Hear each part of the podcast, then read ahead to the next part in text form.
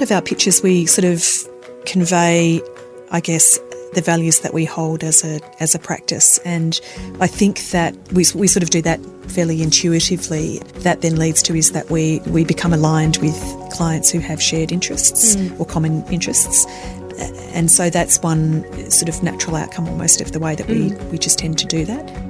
Welcome back for the last episode in 2019.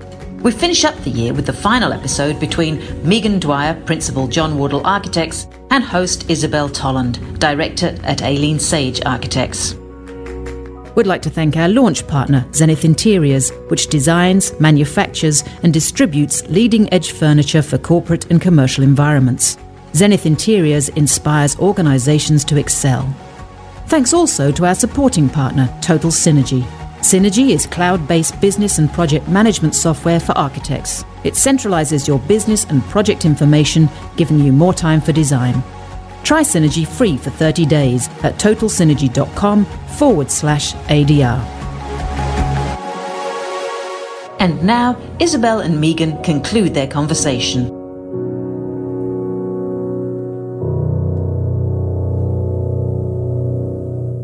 Thinking about disruption in our industry. Have there been any significant shifts in the management of project delivery of the practice over time in terms of tools that you currently employ now that you maybe didn't previously? We now have a plethora of software that we use, and you know, increasingly we're moving into video and animation and virtual reality, mm-hmm. digital fabrication. So we work in a much more fluid way with technology than we did when I first joined. It requires a an ability, I guess, to to navigate technology in a fairly intuitive way. I feel that we're we're often sort of encountering new platforms or new software systems very frequently, and so it's mm. sort of about sort of jumping in and having a go and figuring out how to how to use it. Whereas perhaps even 10 years ago, we might have thought more about having sort of formal training in a system before mm. we would use it. So I think, yeah, today it's sort of about jumping in and testing and exploring and, and retaining the processes or, or, or, platforms that we think are working for us. And are you employing people now in, with particular skills that you wouldn't have previously really considered as part of the practice? Beyond, say, architects or yes, interior yeah, designers, yeah. yeah. Um, perhaps a bit in the technology space, mm. um, but again, that we probably see that you know, our practice of inviting others in is the opportunity to bring in those um, skill sets rather than necessarily hiring um, ourselves. We're very we remain open minded about that because I just think that we're, we're seeing such rapid change that we might think differently about this in 12 months' time, for example. Yeah, exactly mm. true. So, how's the leadership team at JWA preparing to take advantage of the changes in the industry and ensure they remain one of the most successful businesses? Oof, I wish there was a. Um, a crystal ball for this one. Do you know, I think that we've got a real scent for things, for patterns of change, let's say. And so we, we're often reflecting on industry or briefs or whatever it might be to kind of observe patterns of change. And in some ways, uh, I can see the practice kind of moving with the change that we're that we're seeing. So, um, for example, where we have some experience in prefabrication, and we're um, we're working with timber construction at the moment, and we're seeing shifts in procurement, and so we're just kind of navigating that change along with uh, industry to to some extent. Are they perhaps tied in with your initiatives around sustain, sustainability too within the industry, or like environmental, sort of a, more environmentally conscious approach as well to practice um, and innovation? Or how innovation perhaps might play into that? Yeah. So, I mean, through that, we're sort of learning about different rating tools and different systems. We're just finishing off our first um, passive house, and there's a lot of learnings, technical learnings around uh, how to achieve the objectives of passive house we often sort of um, talk about you know future practice as you know what what where will practice move to and and where is the change taking us? Uh, so it's sort of foremost in our minds, and and we, we're just taking good account of of the things that we do that are part of that change. As quite a large practice now, do you kind of feel a sense of responsibility to to be part of this momentum of change? Do you know? I think it's uh, required in order to stay relevant, mm. actually, and so navigating that change is just really important to to staying in business. Actually, mm. yeah. Mm. And are you finding it difficult, say, to educate your clients to kind of come along that journey with you to take um, more sort of make more responsible decisions too within our industry and how we operate as well collectively? Yeah, um, I mean, some of the change is from that direction, let's mm. say. And, you know, we have just seen, um, for example, the way they're procuring architectural services and the way con- construction is being procured has, has changed enormously in the last 20 years. And so, you know, there's in Victoria at the moment, the Institute is having a, a very sort of deep review of um, the circumstances around novation. Um, and, and novation is sort of driven often by client and for architects that, that it can make it very challenging to meet our obligations for say quality. And so we do like to talk to our clients about those kinds of changes too. In 2014, you participated in the London um, and Global Cities Planning, Governance and Design at the London School of Economics with Ricky Burdett, the Director of Cities and Urban Age and a professor at that school. What was that experience like for you, and did it result in any uh, strategies that you put in place in, in JWA um, as a result of that experience? I've got to say that was a fantastic experience. It was um, the student cohort just came from across the world. And in fact, I think I was the only architect. So there were many people from other disciplines who were engaged in sort of managing or, or building the creating the built environment. We had a couple of politicians, one from Canada, one from uh, Nigeria. Uh, we had people who were um, experienced in sort of smart technologies and interested in the application of that to cities. We had a transport planner from um, Brazil, really, really diverse um, cohort, which was just wonderful in itself. Mm. Um, and we reflected on London as a case study. And London, of course, has changed enormously over the last sort of 10 or 15 years mm. uh, with lots of new development and the, the King's Cross development in particular mm-hmm. um, was a focus of ours. And we also had a lot of really fantastic speakers who were, in, who were involved in. Uh, we had sort of someone from Transport of London and some someone from the City of London. So we really got to understand how that city is being developed, I guess, um, from a whole lot of different viewpoints. And then we had the reflections from a whole lot of different perspectives within the student cohort. Mm. For me, it was, you know, it was parallel to architecture. It wasn't um, strictly um, an architectural sort of experience, mm. but it was so valuable just in terms of really understanding built environment more generally. You know, cities and urban environments have been a, a long interest of mine ever since university. And so for me, it's a, it's a continuation of that interest and yet another way that I've been able to sort of deepen my understanding, I suppose. So for me, it's kind of a, you know, a professional development sort of opportunity. And I think as we've grown as a practice, we've we've moved from doing uh, smaller projects into to projects that have more influence in creating our, our cities. And so mm. we've sort of developed a, a deeper understanding about what that means and, and what the the possibilities are. And this is not just my point of view; it's it's shared across um, across the team. But you know, we often talk about the importance of civic generosity and where we can making a really um, positive contribution back to the public realm. Yep. And so I think that is a um, something that is at the core of our work. You seem to have had quite a strategic approach as a practice to the types of clients that you work with.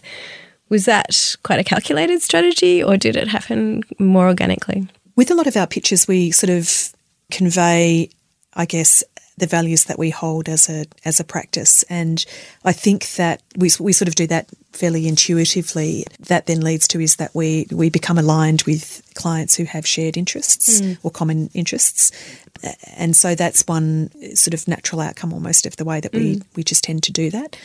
I mean, when we, like um, every other architectural practice, we do compete for work, and for the most part, and when we're thinking about what kinds of opportunities um, we might like to pursue, we do we we reflect on many things, and that can sort of be the uh, value based as well. But it might also be the site or the the available budget or the, the opportunity to work with a particular uh, client. So there there are many ways that we sort of, I guess, many things that lead us to working with particular clients. Mm. So it's more like you're deciding which projects you want to take on rather than clients choosing you necessarily a little bit, or perhaps kind of both. A little or, bit of both, yeah. Because yeah. we certainly can't just choose outright. No. Wish we could. say for residential projects, with this idea of perhaps discretion on what you take on, are there any particular criteria that you take into consideration when you know you're thinking about taking on a project if someone does approach you? I guess we, as a larger practice, we have to think about that differently as than if we were a smaller practice, mm. uh, and so we do regularly sort of pass on uh, recommendation, recommendations to other smaller practices if we don't feel that we can take on a particular project. Um, that's something that we've done for a very long time now. We um, haven't done a residential renovation, for example, for yes. a very long time. Yeah. Um, we do still get calls about that, but right. Um, we would pass those on. But, you know, as I just touched upon earlier, we would usually have a fairly broad uh, assessment, I suppose, about an opportunity. So there's no hard and fast sort of rule about mm. um, anything really, but it's it's perhaps almost more about a sort of constellation of things that that uh, characterise a particular project, and we would sort of try to reflect on on a number of things really. Yeah, fair enough. So do you see the practices specialising in any particular areas? I suppose we, as we discussed previously that um, you know, a lot of the projects that you work on have this crossover and this fact that even your residential projects or the way you deliver and think about or conceive about those uh, those residential projects also feeds into your other much larger projects. Um, what do you what would you say is the, the kind of specialization of um, the practice? Um, well, you know, we really love a new challenge. And so I think that's sort of what has, in a way, driven us to, to work as broadly as we, we do at the moment. I think that we're seeing a lot of sort of blurring between typologies at the moment. We've certainly, you know, if you reflect on, say, the last 10 years and you think about the libraries that we've done, we've just seen enormous change in that typology alone. But I actually think that we're seeing then um, a lot of blurring between uh, typologies now. So um, particularly, I guess, with this focus that we seem to have around precincts at the moment, where we're mm. we're bringing universities and and government government and sort of industry partners together to create urban environments, and I, I think that. There are, you know, even if we think about, say, the future of work, there's a lot of discussion around how that's changing too. Mm. So, yes, I think it's sort of up for grabs a little bit at the moment, and it's a really interesting time. And I think that this is one sort of area of rapid change that we sort of need to keep tabs on because mm. it's yes, it's moving shifting. Yeah, yeah, along quite different trajectories than we've seen before. Are you being quite proactive as a practice in, as you mentioned, you know, there are government organisations and private commercial entities, and there's this uh, an institutional kind of educational uh, institutions that are being involved to uh, in the development of precincts, you know, collaboratively and working together. Have you um, also been quite active in bringing all of these different threads together? Because I, I guess often, you know, um, the hazard is that various uh, parties don't really communicate so well with each other. How do you see your role in this kind of um, mm. complex web? Mm, uh, well, look, we we're f- fortunate in that because we have been working working fairly broadly. We've got you know an understanding of how the different sort of actors work, I suppose, yep. and we've got quite good networks there mm. too. So we, to some extent, we we sort of can contribute that way. We can sort of suggest about how things might work spatially, uh, and and we we we also have the ability to sort of put people together a little bit too. So yeah, we, we feel like we do have quite a bit to offer there. Mm-hmm. Mm. And have you found clients quite open to you being very engaged in that kind of conversation of how to knit all of these things together rather than, you know, being too directive? Yeah, look, we've had a couple of clients that traditionally would sort of work in the commercial sector who mm. have who've come to us to understand more about the university sector, for example, and they've yep. appreciated hearing, you know, about our sort of experience and knowledge there and th- that has sort of led to a recognition that we can straddle these two um, areas and and positioned us well to kind of join teams and things. So, right. yeah, I think that's um, working for us at the moment. What projects out of the projects that you're currently working on are you particularly excited or passionate about? Do you know, we were recently appointed as the architects for the Bendigo Law Court. So, Bendigo is a, I don't know if you know it, but it's a beautiful regional city about two hours from Melbourne that has a. It, it was built with money from the gold rush, and so it, it's a Victorian city by and large, and it's quite beautifully intact. It has a the existing sort of road pattern, and and a lot of the civic buildings were actually built in Victorian times too. So it's it's quite a beautiful context to work in. And the court, uh, the law court building is a typology that's undergoing uh, change too. It's sort of operating under new service models. We've, we're, we're what they call a multi jurisdictional court, so we're bringing together Supreme County Magistrates, Children's, um, VCAT. We're bringing together a number of jurisdictions into the one building. Uh, and there's also a recognition that the kind of authoritarian style of architecture that Victorian courthouses are characterised by is no longer relevant to contemporary justice. And so there's this really interesting conversation around what should a what should the the architecture of a court building say about the rule of law in society. And that it is interesting to see that there's there is sort of genuine engagement in understanding this kind of spatial qualities of of um, this particular uh, project. Um, really fascinating. Yeah. Great. Mm. You mentioned before that a lot of your projects are won through competition. What's your view on this kind of competition process of of procurement, and and you have to be quite careful as a practice uh, about what competitions you do take on and how many. And mm.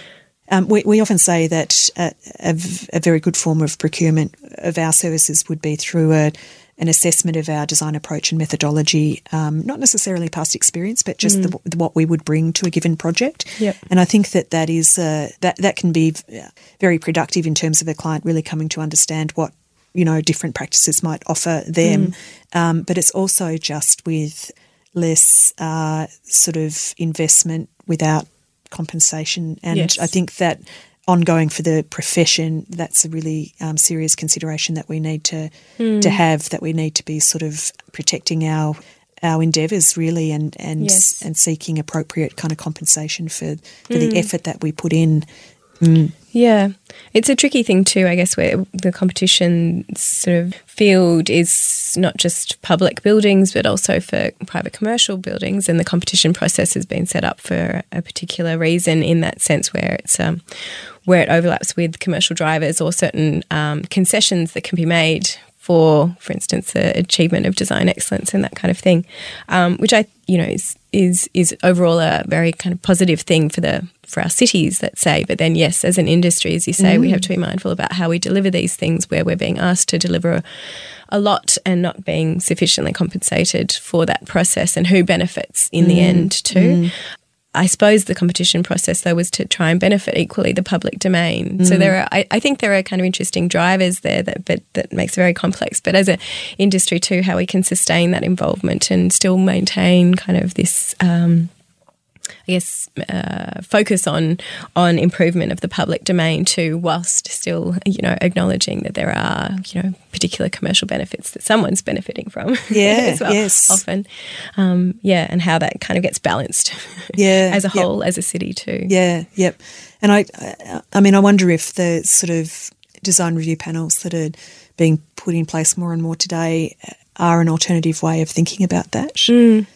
Are you involved much in design panel review processes? Yes, we, we would find that um, a lot of our public projects are reviewed by the Office of the Government Architect. Mm-hmm. Um, Bendigo Law Courts, for example, is yep. about to have its second review. Mm-hmm. Um, and look, we find those to be really uh, productive, actually. Yeah. Yeah. Yeah. And I think that their perspective is very much about um, creating a better public realm. Yes. And um, th- that's possibly um, that is possibly a, a, better way to do it. And you know, it's at a at a time when you know in a competition there's not often the opportunity to engage with the client and to to discuss their brief or to really yep. beyond the the written brief that we receive there's not the mm. opportunity to really discover more or to under, understand the program as well as we we would through conversation. And that, in a way, is a sort of shortfall of the competition process. And I think there is the opportunity to have those deep conversations as part of a design review panel. That's great. And I think that's great that you have that attitude too as a practice to see them as very, very more like a beneficial opportunity to have those discussions. And often, you know, there are things where architects are kind of pushed into certain um, places or by their clients, let's say. And I guess that's an opportunity for external people to kind of have a mm. say and, mm. and assist in that kind of conversation that may have been difficult to otherwise kind of convince your client of independently. Yes, yeah, yeah. that can be very helpful. Mm. Are there any particular projects that you worked on that maybe didn't go ahead for any particular reason and didn't progress beyond concept design stage that you would particularly love to see realised? Yeah, I mean, I would have to say that it does happen because uh, the Melbourne Conservatorium of Music, which we just completed in February of this year, was in the practice for probably a decade right. um, before that. And it was something we held on to really tenaciously. Initially, we were just asked to do a um, very quick render and model, cardboard model for the Vice Chancellor to take to lunch with the, the Minister, Federal Minister for Education. And that was, I think, in 2007. Right. Um, and following that, we did do um, a couple of uh, different business cases for the university as they contemplated different configurations of the project. And eventually they did find the funding and they took it to a, a competition, design competition, which we were very fortunate to win. We did try very hard. And so for us, that was a, a project that we sort of, uh, we always reflected on as being a once in a lifetime opportunity really love to do it again mind you mm. and we just we just sort of held on to it and yeah. thought you know this could happen one day and and really stayed with it sort of very closely, and that did come to um, bear. So it, it, does happen. I mean, one that we have on the books at the moment is what we call the March Wheel Estate, which is a, a project that we've um, we're doing with uh, David Walsh, and it's for a sort of it's boutique accommodation in on the coast of uh, Tasmania that will include a cooking school um, and a number of other uh, things about uh, incredible bathhouse. And so we're very hopeful that that one will come to bear as well. Yeah, so there's normally, I mean, there, there's probably one or two others, but can't talk about those. Um, but it it is, um, it's not unusual for us to have a, a, couple of projects like that that that we would dearly like to see eventuate. And you know, we we always offer to advocate for them, whether yep. it's with fundraising activities or mm. government or what have you. And yeah, we, we will sort of bring what influence we can to those. Yeah. Mm. So, on to some questions that we regularly ask our guests. What is it that you know now that you wish you knew when you were starting out? Well, you know, when I reflect on my own career pathway, I do see, on one hand, I've worked very hard, but on the other hand, I've also had some good fortune in sort of being perhaps in the right place at the right time. And I think it is, and then observing sort of other younger architects come into the profession, I can see that finding a career path uh, can be very challenging. And I often say to young architects that it's very important to kind of think deeply about the kind of architect you want to be and what kind of contribution you want to make um, as an architect. And that's often sort of really value based. I think it's, you know, what kind of world do you want to live in and mm. how can you contribute to making that? And I think that if you can connect with that, that you're you're more likely to find the right uh, career path. Uh, you'll sort of be attuned to the environments that kind of resonate with you, and you can kind of step into those and then um, see where that might take you. What do you consider to have been your greatest challenge in your career so far, and what did you learn from that?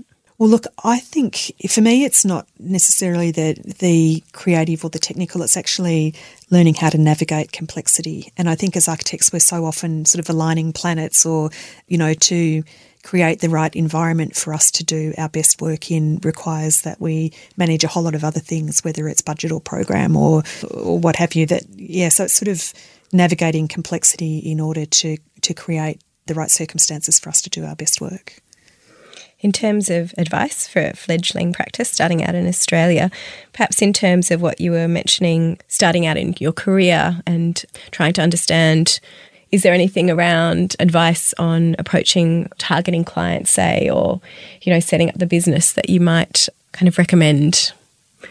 Yeah, I mean, maybe you could think about that as you know, the example I just gave of an architect making or giving deep thought to how they want to contribute and what kind of architect they want to be. Like perhaps that's equally important to a fledgling practice, and that you're right from the start, you're sort of developing a portfolio of work that really reflects that deep thinking. And I can f- really appreciate that that you know the, the need is often sort of just the next project because you're trying to sustain something that's um, perhaps quite fragile. Mm. But to really think from the outset about what kind of portfolio you're building from a perhaps a value values point of view is mm. also mm. really relevant to a, a young practice. So, what do you consider to have been the greatest success of your career to date, and what have you mm. learned from that? Well, look, I think it would have to be, um, you know, where I am today. It's that I'm um, a director, one of four directors in this quite remarkable practice that has has managed to sort of grow and change and mature in a really beautiful way. I guess what I've learned from that is uh, that you do sort of need to believe it can happen, um, and you need to um, be prepared to take risks in order to make that happen. We're fortunate that most of the risks we've taken have kind of uh, have paid off, mm. and we've been able to grow the grow the practice. Are there any particular projects that you reflect on um, particularly fondly? You mentioned the Conservatorium of Music. Mm. Is that a particular highlight for you in your career? Absolutely. I I think ten years ago when we did that first first piece of work, I think we probably we, we, you know, we were excited to be doing just that, to be doing this cardboard model and this rendered image. And, you know, over that 10 year period where we sat with that uh, project, we, you know, in parallel probably developed the kind of um, expertise required to really deliver a project like that. So it was, it was sort of a, a very fortunate alignment of things for us. That that one particularly. We also were involved in doing some um, thinking around the Melbourne Arts Precinct, you know, all the way, well, going back to say 2012. And so we were able to kind of join this exercise where we were contemplating how that precinct um, could uh, develop. And many of the ideas that we sort of contributed to that process are actually evident in the completed building too. So it's it kind of for us demonstrates a, a deeper engagement with that conversation about what um, what the city should be. Mm. Yeah, yeah, yeah. Interesting. I feel like uh, the conversation comes back a bit often to this idea of time and how patience plays well, an important yeah. role in a good project, maybe. Yeah. Yes. Absolutely. And what I often think is that they had this extraordinary opening um, celebration for the conservatorium, and they um, there was a welcome to country sort of three o'clock in the afternoon, and then they threw the doors of the building open, and every level and every performance space was um, was packed with uh, the 400 guests that they'd invited. Quite an extraordinary thing, and it's a moment like that where you can really appreciate the commitment that we've had over that period of time. But it's also incredibly encouraging when you might be at the start of a process, and um, we're just at the at the start of navigating complexity or or having that patience in order for, for something to come to fruition, and it, it, it, they're always very timely. It's it's almost as if you know a newborn baby smiles at just the right time for the parents to keep them yep. keep them um, yep. yeah in there yeah. So those those moments of celebration are really important to sustaining the belief, I guess, that it can happen. Yeah. Mm. So now five in five. I'll give you one word, and if you could give us your off the cuff response as to what that word means to you. Success. Well, uh, for me, success is actually about fulfilling purpose more than anything, and you know that that's close parallel to the sort of values discussion that I was having a bit earlier. But it's about realizing those values. Mm. Gender equality. Oh, look, um, it's a long time coming. We're not quite there yet, but we have made some great progress. Disruption the new normal. I think that uh, we, we discuss this uh, often, actually, that that we work in uncertain times, and we need to get used to that because that is the way of the future. We, as far as we can see, opportunity. Grab hold of it. Downtime. Very important, uh, and not to be squandered. Great. Thank you. I've really enjoyed the conversation today, Meaghan. Fantastic. Thank you very much. Delight to be here. Thank you for sharing your story, Meaghan. And thank you, Isabelle, for once again hosting the Business of Architecture and Design, also known as BODE. As we prepare for a small break, we'll be busy finalising new episodes for 2020. We hope you'll join us in the new year to listen as more industry leaders such as Simon Pole, Global Design Director Unispace, Angela Ferguson, CEO Futurespace, and Chi Melhem, Director Sands Associates, share their stories with you. We'll also be delivering you some special episodes, for example, a three way conversation between Steve Coster, Managing Director Hassell, Mark Loughnan, Principal Hassell, and Malcolm Reading, Owner and Chairman Malcolm Reading Consultants, as they discuss in detail the state and future of competitions for the architectural industry. We'll also have some other episodes offering tips on specification, CPD points, and much, much more. The team at Niche Media, Australian Design Review, and Bode would like to thank you for your support this year as we launched the BOAD podcast. If you like what you hear, remember to rate and review us. And a final thank you to Zenith Interiors and Total Synergy for their support and belief in us. Without it, our podcast would not be possible. Please remember to support them in return. Visit the episode notes for links and more information. And finally, we would like to wish all of our listeners safe and happy holidays.